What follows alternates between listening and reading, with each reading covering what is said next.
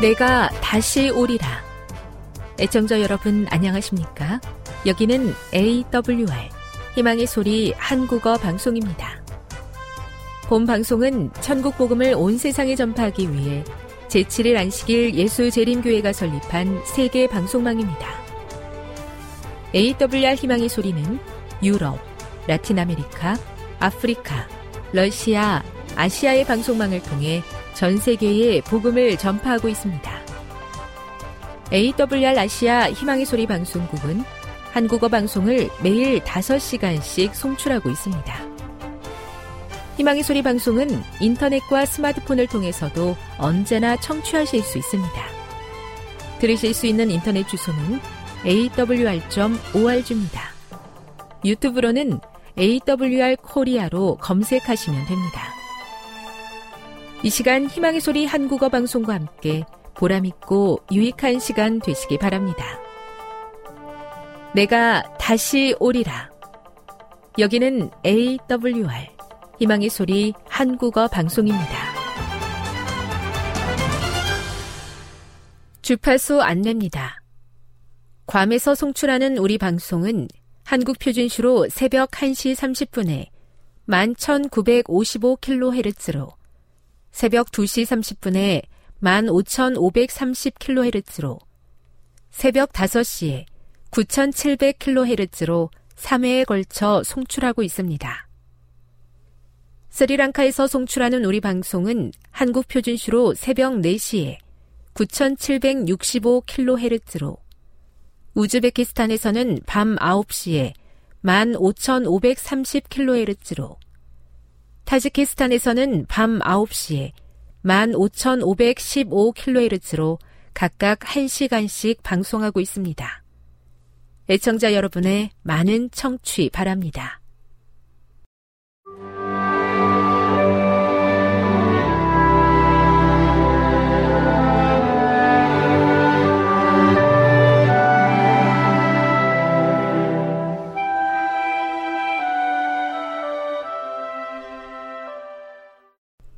읽어주는 교과 다섯째 날 6월 1일 목요일 순종을 위한 은혜 붉은색과 자주색 옷을 입은 여자가 붉은 짐승을 타고 포도주 잔을 권했고 세상은 바벨론의 거짓 교리에 취했다. 바벨론의 포도주에 대해 엘렌지 화이트는 이렇게 분명히 말한다. 그 포도주는 과연 무엇인가? 그녀의 거짓 교리이다. 그녀는 넷째 계명인 안식일 대신에 거짓 안식일을 세상에 주었고 사탄이 처음 에덴에서 하와에게 말한 자연적인 영혼 불멸을 반복해서 이야기했다. 나팔이 분명한 소리를 내게 하라. 리비엔 헤럴드 1892년 12월 6일. 이러한 잘못된 가르침은 수백만 명을 속여왔다. 하나님께서는 여전히 오류에 빠져 있는 당신의 백성들에게 최후의 호소를 하고 계신다. 계시록 18장 4, 5절을 읽어보라. 여전히 배도한 종교 조직에 속해 있는 수많은 사람들을 향한 하나님의 호소는 무엇인가? 반복해서 말하건대 하나님의 백성 중 많은 이들이 성경적 가르침을 타협한 종교 단체에 속해 있다. 그들은 성경의 진리를 이해하지 못하고 있다. 하나님의 사랑에 찬 호소는 분명하다. 또 내가 들으니 하늘로부터 다른 음성이 나서 이르되 내 백성아 거기서 나와 그의 죄에 참여하지 말고 그가 받을 재앙들을 받지 말라. 요한계시록 18장 4절. 요한일서 3장 4절을 읽고 로마서 14장 23절과 비교해 보라. 성경은 죄를 어떻게 정의하는가? 이 성경절들은 어떻게 조화를 이루고 있는가? 죄는 하나님의 법을 고의로 어기거나 망가뜨리는 것이다. 누구든지 율법을 지킬 수 있는 유일한 길은 살아 계신 그리스도의 능력을 믿는 믿음을 통해서이다. 우리는 연약하고 나약하고 흔들리고 죄 많은 인간이다. 믿음으로 우리가 그리스도를 받아들일 때 그분의 은혜는 우리의 과거를 속죄하고 우리의 현재에 능력을 주신다. 그분은 우리에게 은혜와 사도의 직분을 받아 순종케 하신다. 하나님의 율법을 존중하지 않고 순종하지 않는 교회에 속해 있는 그분의 백성들에게 하늘이 호소하는 것은 거기에서 믿음으로 나오라는 것이다. 안식일을 준수하는 재림교인들에게 호소하시는 것은 모든 자기 중심적이고 인간적인 시도를 버리고 죄의 정죄와 속박에서 우리를 구원하시는 그리스도의 은혜 안에 믿음으로 경건한 삶을 살라는 것이다. 그러면 계명에 대한 이스라엘의 신실함이 세상에 대한 강력한 증거가 되었을 것처럼 우리의 신실함도 강력한 증거가 될 수 있으며 인류가 바벨론에서 나오도록 도울 수 있을 것이다. 교훈입니다. 요한계시록은 바벨론의 죄에 참여하지 말 것을 호소하며 하나님의 말씀을 존중하여 그것을 믿는 믿음으로 바벨론에서 나오라고 그대를 부르고 있다. 묵상. 지금까지 믿음의 길을 인도하신 하나님의 손길을 기억해 보십시오. 하나님은 그대의 길을 어떻게 인도해 오셨습니까? 적용. 하나님은 우리의 길을 인도하십니다. 그것을 신뢰하며 그대 개인의 삶에서 앞으로 예상되는 어려움과 문제 가운데서도 어떤 길을 선택하기를 원하십니까? 영감의 교훈입니다. 바벨론 가운데 사는 하나님의 백성을 불러내야 함. 그러나 하나님께서는 바벨론 가운데 한 백성을 가지고 계신다. 그러므로 하나님의 심판이 내리기 전에 그 충성된 자들은 그의 죄에 참여하지 말고 그의 받을 재앙들을 받지 말도록 불러냄을 받아야 한다.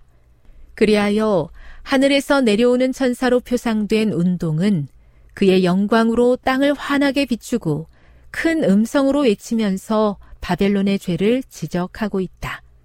각시대 대쟁투 604 주님, 굳건한 순종을 다짐하면서도 어느새 무너지는 연약하고 흔들리는 죄인입니다.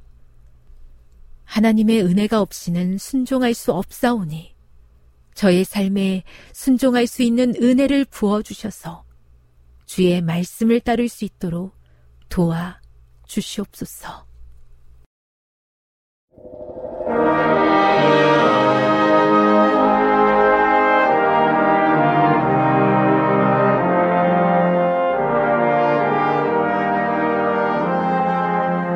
희망의 소리 청취자 여러분, 주 안에서 평안하셨습니까? 방송을 통해 여러분들을 만나게 되어 기쁘게 생각합니다. 저는 박용범 목사입니다. 이 시간 하나님의 은혜가 우리 모두에게 함께 하시기를 바랍니다. 이 시간에는 사람이 마음을 바꾸게 되는 세 가지 계기라는 제목으로 함께 은혜를 나누고자 합니다. 사람이 마음을 바꾸게 되는 세 가지 계기라는 제목입니다. 오늘 본문은 사무엘상 24장 1절로 22절까지 있는 말씀입니다. 사무엘상 24장 1절로 22절입니다. 사울이 블레셋 사람을 따르다가 돌아오매 혹이 그에게 구하여 가로되 보소서 다윗이 엔게디 황무지에 있더이다. 사울이 온 이스라엘에서 택한 사람 삼촌을 거느리고 다윗과 그의 사람들을 찾으러 들 염소 바위로 갈세. 길가 양의 우리에 이른즉 굴이 있는지라 사울이 그 발을 가리우러 들어가니라. 다윗과 그의 사람들이 그 굴 깊은 곳에 있더니 다윗의 사람들이 가로되 보소서 여호와께서 당신에게 이르시기를 내가 원수를 내 손에 붙이리니 내 소견의 선한 대로 그에게 행하라 하시더니 이것이 그날이니이다.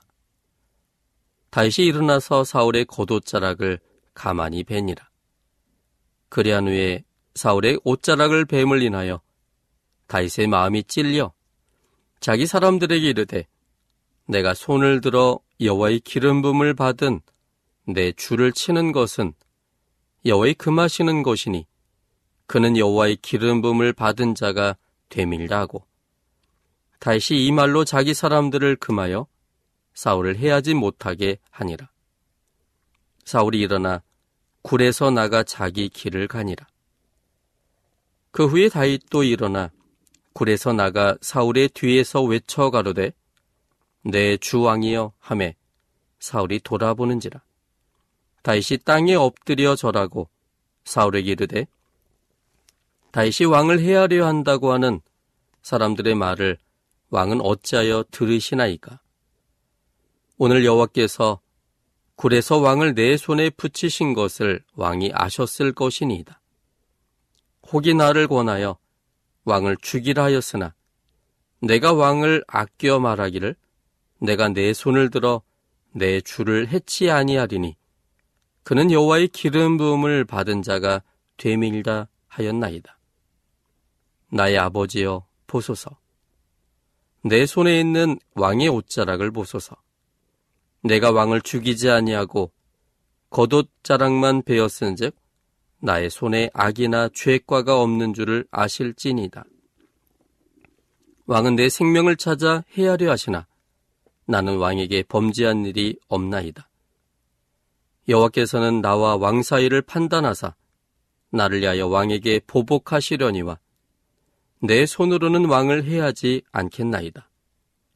예 속담에 말하기를 악은 악인에게서 난다 하였으니 내 손이 왕을 해하지 아니하리이다. 이스라엘 왕이 누구를 따라 나왔으며 누구를 쫓나이까? 죽은 개나 벼룩을 쫓음이니이다. 그런즉 여호와께서 재판장이 되어 나와 왕 사이에 판결하사 나의 사정을 살펴 신원하시고 나를 왕의 손에서 건지시기를 원하나이다.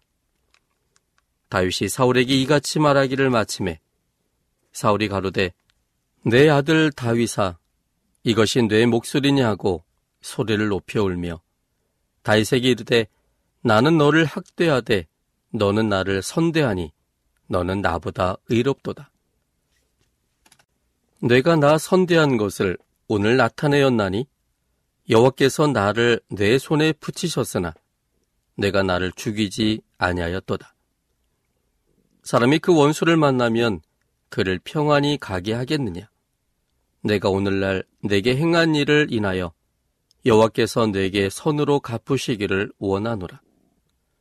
보라 나는 내가 반드시 왕이 될 것을 알고 이스라엘 나라가 내 손에 견고히 설 것을 아노니 그런즉 너는 내 후손을 끊지 아니하며 내 아비의 집에서 내 이름을 멸하지 아니할 것을 이제 여호와로 내게 맹세하라. 다윗이 사울에게 맹세함에 사울은 집으로 돌아가고 다윗과 그의 사람들은 요새로 올라가니라. 우리는 지난 두 시간을 통해서 사람이 마음을 바꾸게 되는 세 가지 계기 중에 두 가지의 계기들을 살펴봤습니다. 처음 살펴본 것은 사람은 존중받고 있다고 느껴질 때 마음을 바꾼다는 사실이었습니다. 두 번째 다룬 것은 사람이 하나님의 존재와 그 통치권을 인정할 때 마음을 바꾼다는 사실이었습니다. 오늘은 그 세 번째 사실들을 살펴보려고 합니다. 셋째는 사람이 감동받았을 때 마음을 바꿉니다. 사람이 감동받았을 때 마음을 바꿉니다. 19절에 있는 말씀입니다. 사무엘상 24장 19절입니다. 사람이 그 원수를 만나면 그를 평안히 가게 하겠느냐? 내가 오늘날 내게 행한 일을 인하여 여호와께서 내게 선으로 갚으시기를 원하노라. 사울이 잠시 쉬기 위해 들어갔던 동굴 깊숙한 곳에 다윗 일행이 있었고 사울이 잠든 사이에 죽을 수도 있는 상황에서 겉옷자락만 베이고 말았다는 이 사실을 다윗에게 들었을 때 사울은 감동이 밀려왔습니다. 또한 자신은 다윗을 원수처럼 간주하고 죽이고자 노력했음에도 불구하고 다윗은 자신에게 내 주 왕이여 그리고 나의 아버지여 라고 불렀고 땅에 엎드려 절하는 모습을 보면서 사울의 마음에는 깊은 감동이 밀려왔습니다. 이런 모습과 소리를 들었을 때 사울은 감동했고 그 감동이 사울의 마음이 바뀌게 된 계기가 되었습니다. 다윗을 잡아 죽이고자 했던 마음을 하나님의 복을 비는 마음으로 바뀌었습니다. 또한 사울이 늘 부담스러워하던 이야기도 했습니다. 20절에 그 이야기가 있습니다. 나는 내가 반드시 왕이 될 것을 알고 이스라엘 나라가 내 손에 견고히 설 것을 안다고 말했습니다. 다윗이 왕이 될 것을 두려워하여 다윗을 죽이고자 했는데 사울이 감동을 받자 자신의 속마음을 솔직하게 드러냈습니다. 사랑은 감동을 받을 때 마음이 바뀝니다. 회개도 감동을 받을 때 할 수 있습니다. 뭔가 큰 진리 속에, 사랑이 담긴 큰 진리 속에 새로운 충격을 받았을 때, 거기에 깊은 하나님의 놀라운 무조건적인 변하지 않는 절대적 사랑을 받게 됐을 때, 사람은 드디어 감동을 받고 그 감동이 결국은 그의 마음을 바꿔버립니다. 우리 욥기에 있는 말씀을 하나 보겠습니다. 욥기 42장입니다. 욥기 42장 6절에 있는 말씀입니다. 그러므로 내가 스스로 하나고 티끌과 제 가운데서 회개하나이다. 욥이 회개했습니다. 욥은 사실 완전한 사람처럼 취급되었습니다. 그의 행위는 모든 사람이 볼 때 하나님을 믿는 사람의 표준처럼 보여진 사람이었습니다.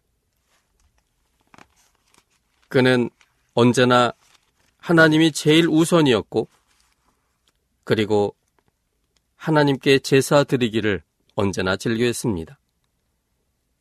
그의 종교적 모습이 욥기 1장 4절과 5절에 기록되어 있습니다.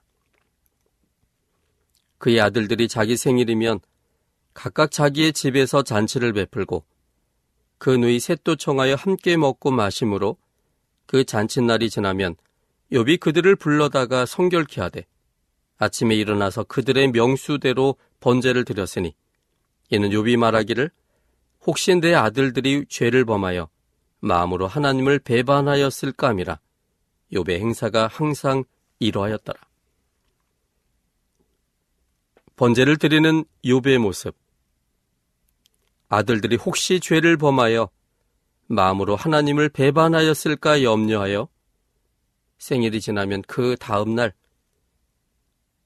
그들의 명수대로 번제를 드리는 이욥의 모습에서 그가 얼마나 종교적으로 철저한 사람인지를 우리는 확인하게 됩니다. 그런데 욥은 왜 그렇게 종교적인데 철저했을까요?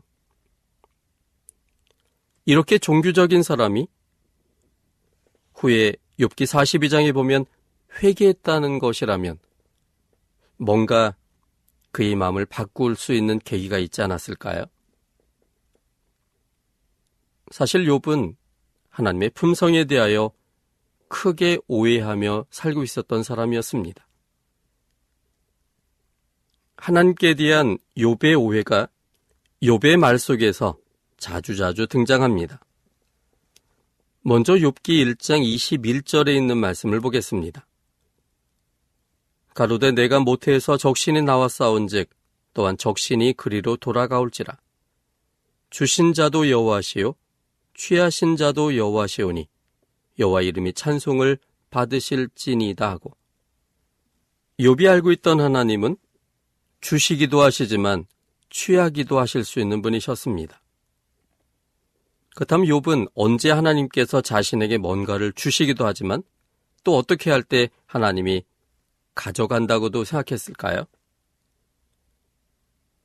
욥은 하나님께 정말로 잘하고 정성을 다 드리고 하나님을 떠나지 않고 순종한다면 하나님이 무한히 베풀어 주시는 분이라고 믿었습니다. 반면에 하나님을 떠나고 범죄하고 하나님께 정성을 들이지 못하면 주셨던 것도 가져가실 수 있는 분이라고 믿었습니다.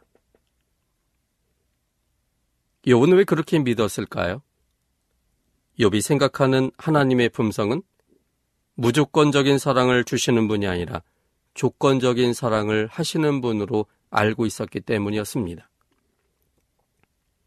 그러므로 욥이 종교적일 수밖에 없었던 이유는 그렇게 하지 않으면 하나님께서 모든 것을 가져가시고 벌을 주실 거라고 믿고 있었기 때문입니다. 또한 욥기 2장 10절에 있는 말씀도 보겠습니다. 그가 이르되 그대의 말이 어리석은 여자 중 하나의 말 같도다. 우리가 하나님께 복을 받았은즉 재앙도 받지 아니하겠느냐. 그가 알고 있는 하나님은 복도 주시지만 재앙도 주시는 분으로 믿고 있었습니다. 하나님의 전능함이 하나님께 잘하여 하나님 편에 서서 하나님께 순종한다면 하나님의 전능함으로 복을 마음껏 주시지만 하나님을 떠나거나 하나님의 마음에 들지 않으면 하나님의 전능함으로 재앙을 주신다라고 그는 믿고 있었습니다. 그러므로 그는 하나님이 두려웠습니다. 하나님의 마음에 어떻게 하면 잘 들을까를 그는 늘 고민했습니다. 자신의 선택에 대하여 자유가 인정되는 것이 아니라 그 선택대로 하나님이 복을 주시건 재앙을 주시건 하실 것이기 때문에 그는 언제나 하나님이 부담스러웠고 두려웠습니다. 그의 마음속 생각이 엽기 3장 25절 그리고 26절에 기록되어 있습니다. 나의 두려워하는 그것이 내게 임하고 나의 무서워하는 그것이 내 몸에 미쳤구나. 평강도 없고 안온도 없고 안식도 없고 고난만 임하였구나. 그는 이런 벌들이 올까봐 언제나 두려웠습니다. 내가 자칫 잘못하여 혹은 나의 자녀들이 하나님을 떠나는 일을 함으로 인하여 하나님이 재앙을 내리실까봐 언제나 무서워하는 신앙이었습니다. 하나님을 두려워하고 하나님을 무서워한다는 것은 하나님의 품성을 모른다는 것이고 하나님의 품성의 사랑이 곧 생명이기 때문에 결국 그것은 생명과 벗어나 있는 모습이라고 말할 수 있습니다. 그는 하나님에 대하여 잘못 알고 있었습니다. 그래서 그는 하나님이 무서웠습니다. 그래서 그는 그럴수록 더 경직된 신앙을 했습니다. 자유함이 없이 율법대로 순종하지 않으면 하나님을 떠나는 즉시 모든 것이 파기될 거라는 두려움 속에 그는 신앙하고 있었습니다. 그랬던 그가 어떻게 그의 마음을 바꿀 수 있었을까요? 그것은 욥기 38장부터 나오는 이야기 때문입니다. 욥기 38장부터 욥기 41장까지는 하나님이 등장하십니다. 하나님의 품성을 오해함으로 다른 하나를 믿고 있던 욥에게 하나님은 하나님이 누군가를 보여주기 위하여 하나님이 어떤 분인가를 보여줌으로 하나님이신 의지의 자유로 하나님을 선택할 수 있도록 하기 위하여 하나님은 자신을 드러내십니다. 욥기 38장부터 41장까지 하나님이 욥에게 말씀하시는 내용의 키포인트는 하나님이 창조주라는 사실이었습니다. 하나님이 사랑하기 위하여 욥을 창조하신 분이라면 그분이 창조주셔서 언제나 생명 주기를 즐겨 하시는 분이시라면 그분이 우리에게 의지의 자유를 주시는 분이라면 그 의지의 자유로 어떤 것을 선택한다 할지라도 그 선택의 결과로 복과 재앙을 주시는 분이라면 그래서 조건적 하나님이시라면 그는 창조주일 수가 없다는 사실에 그는 결론적으로 믿게 되었습니다. 그동안 들은 하나님의 이야기는 조건을 거는 하나님이었습니다. 그것은 자신의 품성의 측면에서도 상당히 받아들이기 쉬운 개념이었고 이방신을 봐서도 똑같이 받아들일 수 있는 개념이었습니다. 그런데 하나님이 보여주신 하나님의 모습은 절대적 사랑을 하시는 창조주셨고 우리의 선택을 언제나 인정하시는 분이셨고 어떠한 결정을 한다 할지라도 언제나 사랑과 생명을 주기를 원하시는 우리의 아버지였습니다. 하나님의 자기 계시를 통하여 이제 보게 된 욥은 그의 마음을 바꾸게 된 것입니다. 그래서 여기 욥기 42장 5절에 보면 내가 죽게 대하여 귀로 듣기만 하였사옵더니 이제는 눈으로 주를 배움나이다. 그러므로 내가 스스로 하나고 티끌과 제 가운데서 회개하나이다. 그는 이제 그의 마음을 바꾸게 됩니다. 그것은 바로 하나님의 사랑 안에서 그의 절대적 사랑이 언제나 자신을 향하고 있다는 사실에 대한 감동이 그의 마음을 바꾸는 계기가 된 것입니다. 사람의 마음에 감동을 주시는 분은 성령 하나님이십니다. 성령 하나님께서 사람들에게 감동을 끼치실 때 사람의 마음에 변화가 옵니다. 역대상 12장 18절에 있는 말씀입니다. 역대상 12장 18절 때 성신이 30인의 두목 아마세에게 감동하시니 가로대 다윗이여 우리가 당신에게 속하겠고 이세의 아들이여 우리가 당신과 함께하리니 원컨대 평강하소서. 당신도 평강하고 당신을 돕는 자에게도 평강이 있을지니 이는 당신의 하나님이 당신을 도우심이니이다 한지라. 다윗이 드디어 접대하여 세워 군대 장관을 삼았더라. 여기에 성신이 감동할 때 그의 마음을 바꾸는 장면이 기록되어 있습니다. 에스라 1장 5절에 있는 말씀도 보겠습니다. 에스라 1장 5절입니다. 예 유다와 베냐민 족장들과 제사장들과 레이 사람들과 무릇 그 마음이 하나님께 감동을 받고 올라가서 예루살렘 여호와의 전을 건축하고자 하는 자가 다 일어나니 하나님의 전을 건축하는 일은 쉬운 일이 아니었습니다. 그러나 하나님의 성령의 감동을 받은 사람들은 그들의 인간적 마음을 바꿔서 하나님의 전에 건축하는데 동참하게 되는 것입니다. 성경을 읽을 때 사람의 마음의 변화가 일어나는 이유는 성경이 하나님의 영의 감동으로 기록되었기 때문입니다. 성령의 감동으로 기록된 말씀이므로 그 말씀이 운동력이 있고 살아있어서 그 말씀을 읽는 사람들을 변화시키는 것입니다. 그런데 이 성경을 통한 변화는 말 그 자체로 인한 변화가 아니라 그 말 속에 담긴 하나님의 품성이 사람의 감성과 맞닥칠 때, 그것이 부딪힐 때 그 사랑의 감동으로 인하여 사람을 변화시키는 것입니다. 성경 속에 하나님의 품성을 보게 하시는 분은 성령 하나님이십니다. 성경은 성령 하나님의 감동하심으로 사랑의 언어로 기록되어 있습니다.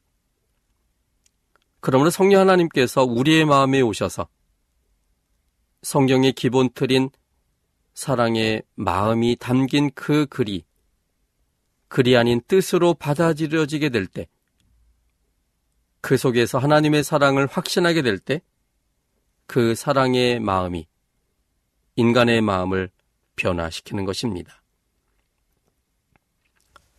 마음의 변화, 생각의 변화, 행동의 변화를 위해서 성령의 감동을 받은 말씀을 읽고 성령의 감동을 느끼게 되는 기도를 하는 일은 매우 중요한 일입니다. 기도할 때 사람이 변화됩니다. 기도할 때 사람의 마음이 바뀝니다. 기도할 때 성령 하나님께서 사람의 마음에 감동을 주심으로 변화가 오는 것입니다. 창세기 31장 24절에 있는 말씀을 보겠습니다. 창세기 31장 24절에 있는 말씀입니다. 밤에 하나님이 아람 사람 라반에게 현몽하여 가라사대 너는 삼가 야곱에게 선악간 말하지 말라 하셨더라. 이제 드라빔을 빼앗긴 도둑맞은 라반이 그리고 자신의 재산을 거의 가져가는 것처럼 보이는 야곱을 쫓아오는 라반에게 하나님은 밤에 그에게 말씀하셨습니다. 너는 삼가 야곱에게 선악간 말하지 말라고 말씀하셨습니다. 그의 마음이 바뀌었던 이유가 무엇일까요? 그것은 도망가는 야곱이 뒷일을 위해 기도했기 때문일 겁니다. 야곱의 기도가 결국은 사람의 마음을 바꾸는 역할을 했는데 이것은 에서의 마음을 바꿨던 그러한 역사도 있었습니다. 창세기 33장 3절과 4절입니다. 자기는 그들 앞에서 나아가되 몸을 일곱 번 땅에 굽히며 그형 에서에게 가까이 하니 에서가 달려와서 그를 맞아서 안고 목을 어근 맡기고 그와 입 맞추고 피차우니라. 여기 에서가 오랜만에 만난 야곱과 만났을 때 에서의 마음이 다 풀어졌습니다. 그리고 서로 안고 목을 어근 맡기고 입 맞추고 피차 울었습니다. 이것은 기적적인 모습이었습니다. 원래 에서의 마음은 무엇이었을까요? 창세기 32장 6절에 보면 야곱을 맞아러 나오는 에서의 본 마음이 기록되어 있습니다. 창세기 32장 6절 사자들이 야곱에게 돌아와 가로되 우리가 주인의 형 에서에게 이른즉 그가 사백인을 거느리고 주인을 만나려고 오더이다. 에서가 400명의 군사를 거느리고 야곱을 만나러 왔었던 이유는 야곱과 모든 가족들을 죽이고자 했었던 이유였습니다. 에서는 야곱에게 감정이 있었습니다. 자기의 장자권을 속임으로 빼앗아간 야곱에 대해서 죽이고자 하는 마음이 있었습니다. 이런 야곱의 마음을 알게 된 야곱은 심히 두려워했습니다. 그래서 그는 창세기 32장 야복강가에서 홀로 기도합니다. 하나님께서 복을 주지 않으면 절대로 이 상황에서 빠져나갈 수 없다라고 그는 판단했습니다. 하나님의 선하심에 그 자신을 맡겼고 자신의 행한 일이 그런 나쁜 일이라 할지라도 하나님은 여전히 자기를 선하게 대하시며 사랑하시며 복 주시는 분이라는 사실을 확신했고 그 하나님께 이 상황에 대하여 기도한 것입니다. 그 결과 에서의 마음이 바뀌게 된 것입니다. 짐바브의 그 시반다 목사의 경험을 소개하려고 합니다. 이 짐바브에는 반드시 전도 집회를 하면 경찰에 신고를 해야 합니다. 그래서 이 시반다 목사님은 전도 집회를 하기 일주일 전에 경찰서에 찾아가서 집회할 것에 대해서 말했습니다. 그러나 경찰은 거절했습니다. 그래서 시반다 목사님은 전도 집회 전까지 하루 4시간씩 계속하여 기도했습니다. 전도의 날 경찰서장이 경찰을 데리고 이 시반다 목사님을 연행하기 위해서 집에 왔습니다. 그러나 만나지 못하고 돌아가면서 경찰서에 출석할 것을 말했습니다. 집에 와서 소식을 들은 시반다 목사님은 새벽부터 기도하기 시작했습니다. 그리고 아침 일찍 경찰서에 갔습니다. 그런데 경찰서에는 서장이 출근하지 않았습니다. 경찰은 물었습니다. 왜 왔냐고 물었습니다. 그래서 이 목사님이 서장을 만나러 왔다고 말했습니다. 그러자 경찰은 물었습니다. 잘 아느냐고. 그래서 목사님이 대답했습니다. 잘 안다고. 어제 서장이 날 잡으러 왔는데 그냥 가서 오늘 서장 앞에 온 거라고 얘기했습니다. 그러자 경찰이 오늘 아직 안 나왔는데 이 서장 집으로 한번 가보라고 서반다 목사님에게 말했습니다. 그래서 이 목사님이 집으로 찾아갔습니다. 노크를 했습니다. 그런데 그 집에서 모르는 사람이 나왔습니다. 나중에 알게 된 일이었는데 하룻밤에 새로운 경찰서장으로 교체되어 새로운 경찰서장이 온 것이었습니다. 그런데 그 서장은 기독교인이었고 특별히 재림교인이었습니다. 새로 부임한 경찰서장은 이 서반더 목사님에게 이렇게 말했습니다. 전도 집회를 잘 하시오. 혹시 방해하는 사람이 있으면 바로 연행하겠소. 사람의 마음을 바꾸신 하나님이셨습니다. 사람의 마음이 바뀌는 일이 제일 큰 이적이지만 사람의 마음은 의외로 쉽게 바뀌기도 합니다. 적어도 세 가지 조건이 충족될 때 마음이 바뀝니다. 첫째는 존중받고 있다고 느껴질 때입니다. 둘째는 하나님의 존재와 그 통치권을 인정할 때입니다. 셋째는 감동받았을 때입니다. 하나님의 말씀과 기도로 사는 우리들 자신이 되시기를 바랍니다. 내가 변화될 때 다른 사람의 변화도 도와줄 수 있습니다. 지금 여러분께서는 AWR 희망의 소리 한국어 방송을 듣고 계십니다.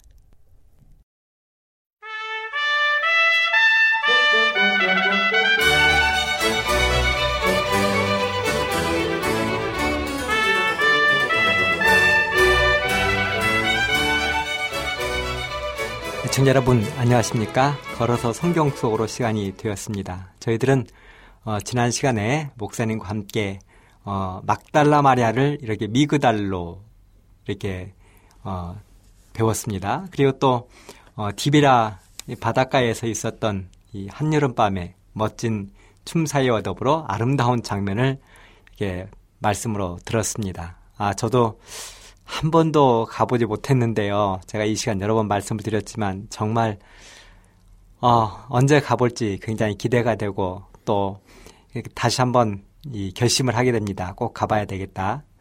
어, 그런데 저희들이 지난 시간에 어, 디베라 이 바다 그 이야기를 다 듣지 못했습니다. 그래서 오늘 목사님께서 그 부분과 더불어서 또 다른 곳으로 저희들을 이렇게 인도하실 것 같습니다. 목사님, 어, 감사하고요.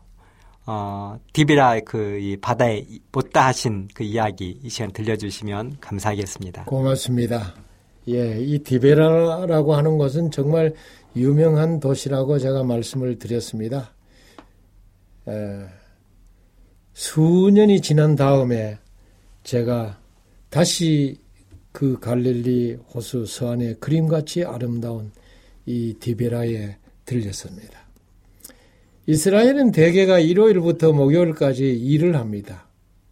그리고 금요일 문을 여는 업체도 대부분이 안식일이 시작되는 금요일 오후 일찍 문을 닫습니다. 이 이야기는 안식일이 금요일 저녁부터 시작해서 토요일 저녁까지라고 하는 것을 이야기합니다. 그래서 오늘 유대인들이 금요일 오후만 되면은 다 아, 상점이고 뭐 여러 업체고 문을 어, 닫고 안식일을 맞을 준비를 하는 것입니다.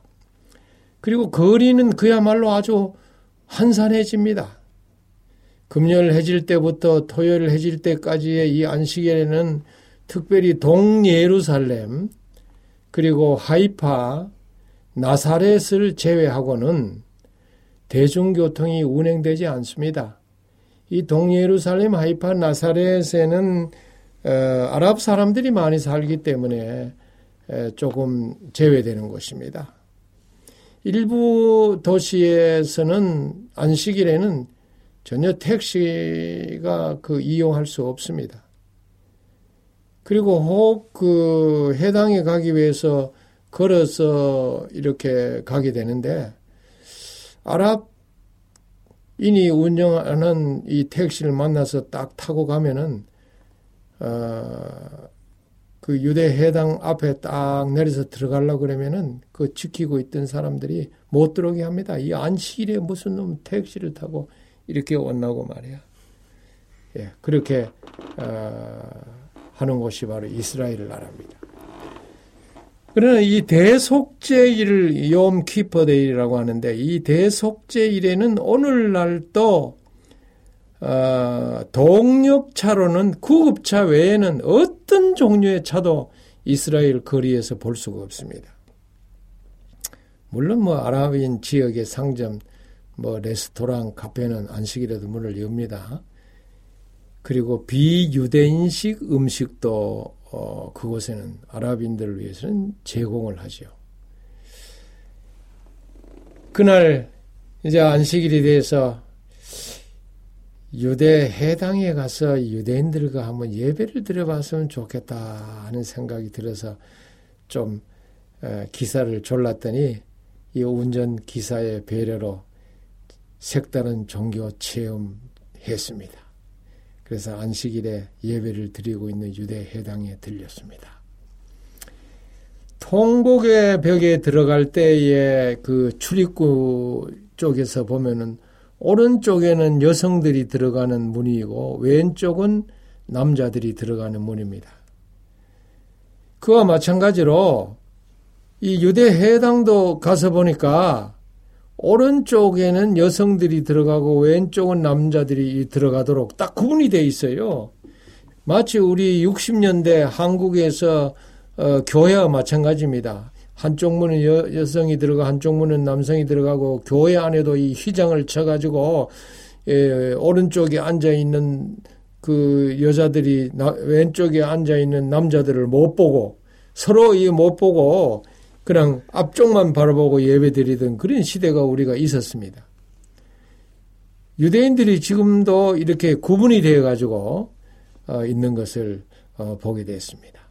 그래서 한국의 간섭대로 저는 모자를 이 강강 모자니까 모자를 다 벗고 옷깃을 여미고 경건한 마음을 갖고 고양이 걸음처럼 살금살금 해당 안에 들어갔습니다.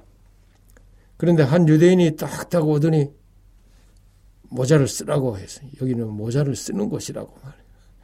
이 민머리로 들어오면 안 된다 그래요.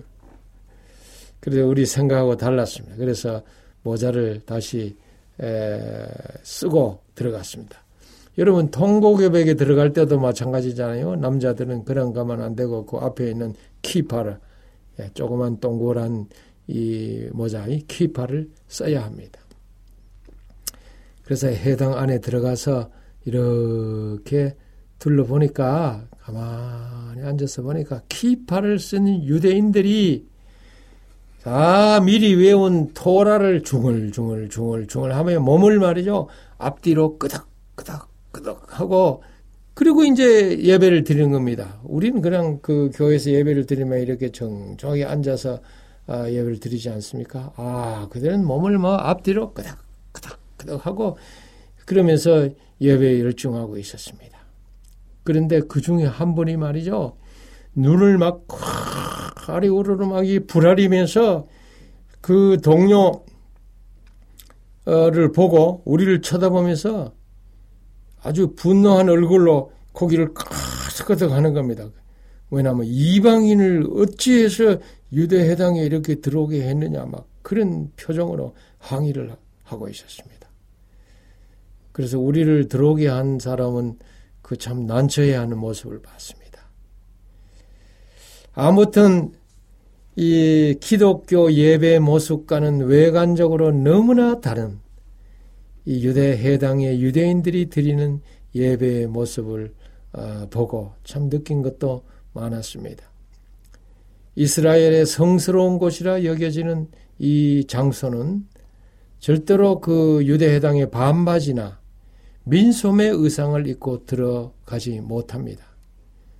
그래서 앞으로 이곳을 방문할 계획이 있는 분들은 그 여인들은 이 민소매 의상을 입지 말고 남자들은 반바지를 입지 말고 어, 그리고 다 정장을 해서 가야 유대 회당에 들어가서 그들의 모습을 보고 또 경건한 모습도 보고 그들이 드린 예배의 모습을 통해서 배울 것이 많을 것입니다. 네, 목사님. 어, 회당에 들어가서 예배드리는 모습 이야기를 이렇게 쭉 들으면서 네.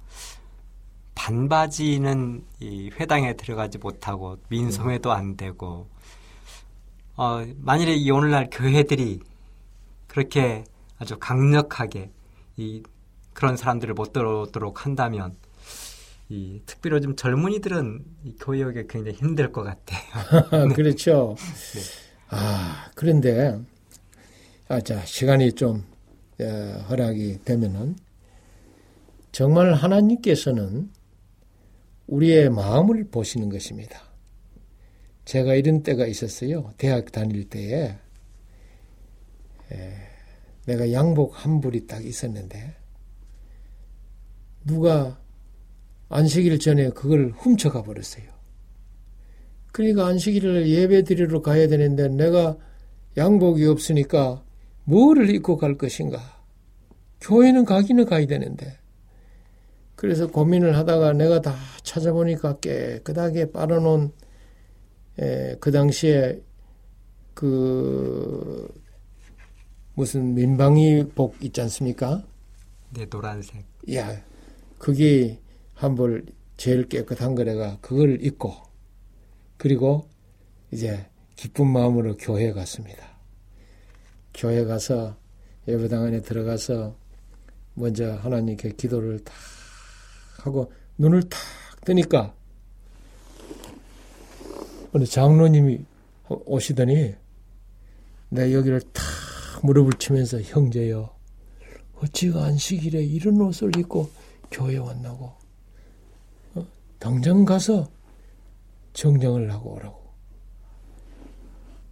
그래서 내가 할 말이 없어서 눈물이 핑 돌면서 나로서는 최선이었는데 그런 생각이 아, 들고 정말 아, 마음이 서운하고 실망이 되었습니다. 그래서 그 사람마다 경우가 다른 경우가 있을 수가 있어요. 그래서 아, 일단은 이해하는 눈으로 보고 다른 사람을 정죄하지 않도록 그래 하는 것이 참 좋다고 생각합니다. 저기 어, 와이키키 해변에 갔을 때에 미국 하와이에 거기에 성당이 있습니다. 그래서 제가 성당에 에, 그 미사를 드리는데 일부러 들어가 봤습니다. 그랬더니 그 성당 미사 드리는 곳에 와이키키 해변이니까 그냥 정장이 아니고 어, 여름 그 해변가에 온 아주 짧은 옷, 그다음 우리가 보기에 민망한 옷, 아 이런 옷 입고 여러 분들이 와가지고 예배를 드리고 그리고 그 미사에 참석하는 것을 봤습니다. 그거를 신부가 다 용납을 하는 걸 봤어요. 그래서 이런 걸 생각할 때 목사님 말씀대로 우리가 좀 더 너그럽게 이렇게 하는 것이 좋겠다는 그런 생각이 듭니다. 하나님은 그 중심을 보시고 마음을 보시고 그렇게 하기 때문에 그렇지 않겠습니까? 네, 목사님 말씀을 들으면서 남의 신발을 신어보지 않고는 그 신발에 대해서 딱딱한지 편한지 큰지 작은지 논하지 말라는 그 이야기 다시 한번 생각났습니다. 하여튼 목사님 감사드리고요. 예, 예. 목사님이 갈릴리 주변에는 많은 도시들이 있고 예수님의 그 목회 사이 가장 많이 이루어진 곳이잖아요. 예, 예. 이제 그 갈릴리 주변의 도시 가운데 또 다른 곳들도 둘러보셨을 텐데 예, 예. 저희들이 다음에 저희들에게 다음에 소개할 그 장소는 어디인지 말씀해 주시면 감사하겠습니다. 예. 수님께서 최초의 기적을 행하셨던 가나라고 하는 곳에 그다음에 들렸는데 그날이 7월 20일이었고 새벽 갑박이에 어둠이 채 거치지기도 않았는데 벌써 어, 제잘거리는 새소리에 그만 잠이 깼습니다. 기도를 한 후 창밖을 이렇게 내다보니 동이 트며 비치는 동살에 춤을 추던 넣을 때는 푸른 저 나무 잎들 사이로 새들이 날아다니며 저를 밖으로 불러냈습니다. 정원의 그 싱그러운 풀 냄새를 맡으니 마치 내 마음이 날아갈 듯이 아주 상쾌해졌습니다. 잔잔한 그 호수에 잔 물결이 올랑올랑 이는데 손을 이렇게 담그니까 정말 어, 감회가 깊었습니다. 우리 주님께서도 이렇게 새벽에 일찍이 일어나셔서 이 갈릴리 바다에 이렇게 오셔서 어, 손을 이 물에 담그지 않았겠나 하는 그런 생각이 들었습니다. 저쪽 동쪽 골란 고원 위로 붉은 태양이 막 솟아올라서 금방 이 갈릴리 호수를 황금색으로 물들였습니다. 가히 그 한상적이라 아니할 수 없었습니다. 여러분 꼭 가면은 이 아침에 일찍 에, 동틀 때에 특별히 태양이 떠오를 때에 갈릴리 바다를 비치는 그 광경, 황금색으로 물들이는 그 광경을 꼭 보시기를 바랍니다. 그때 저는 시인 박두진의 시가 떠올랐습니다. 해를 보아라, 이글 대며 솟아오는 해를 보아라. 새로 해가 산 너머 산에 오르면 싱싱한 향기로운 풀밭으로 가자. 눈부신 아침길을 해에게로 가자. 그래서 오전 8시 한 20분 됐을 때의 아름다운 갈릴리 바다를 뒤에 두고 포근하게 하룻밤을 묵었던 이 패러다이스 호텔을 떠나가지고 예수님의 흔적들을 찾아 가나와 나사렛으로 향했습니다.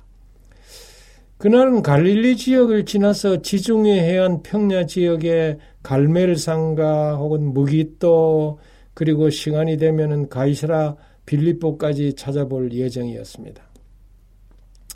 디베라 언덕배기를 올라오니 도시가 한눈에 들어왔고 해수면 표지판 앞에 제가 우리가 다 잠시 차를 세우게 했습니다. 그리고 나가서 탁 트인 그 갈릴리 바다를 내려다 봤습니다.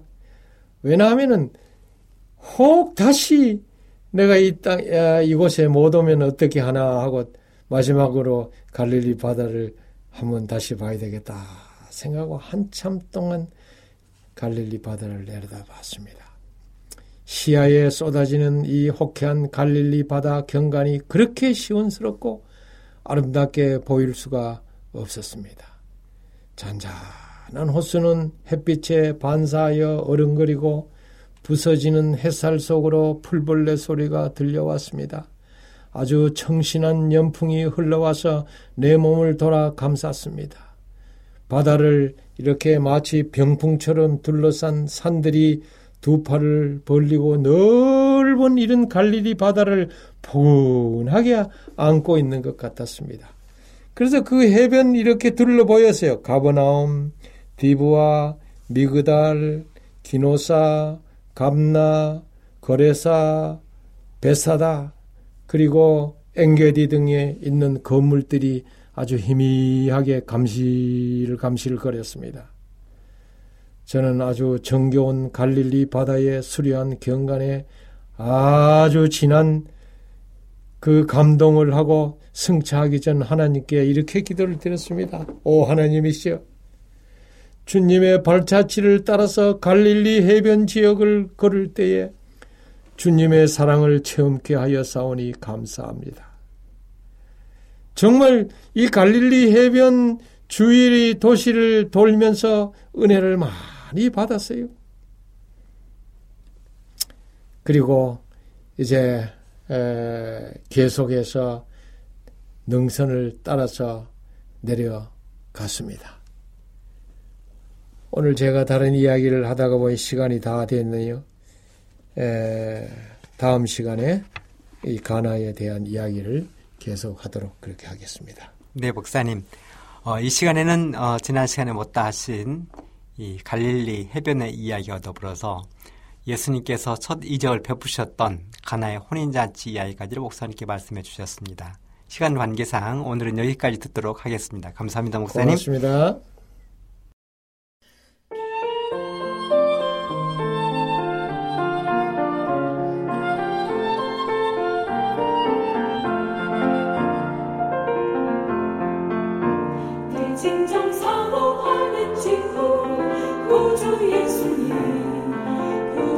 산밑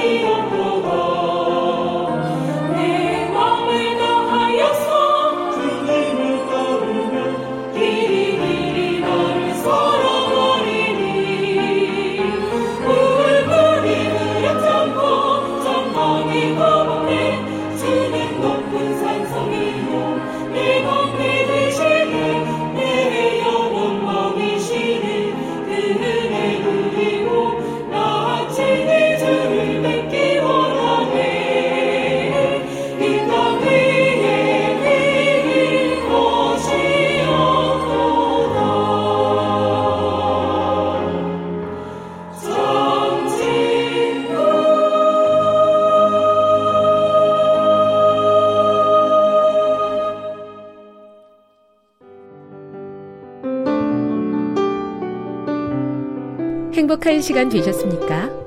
지금까지 여러분께서는 AWR 희망의 소리 한국어 방송을 청취하셨습니다.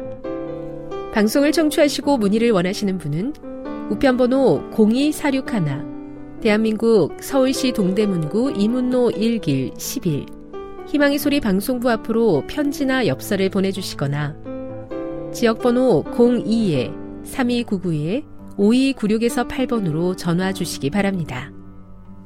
지금까지 함께 해주신 애청자 여러분들께 감사드립니다.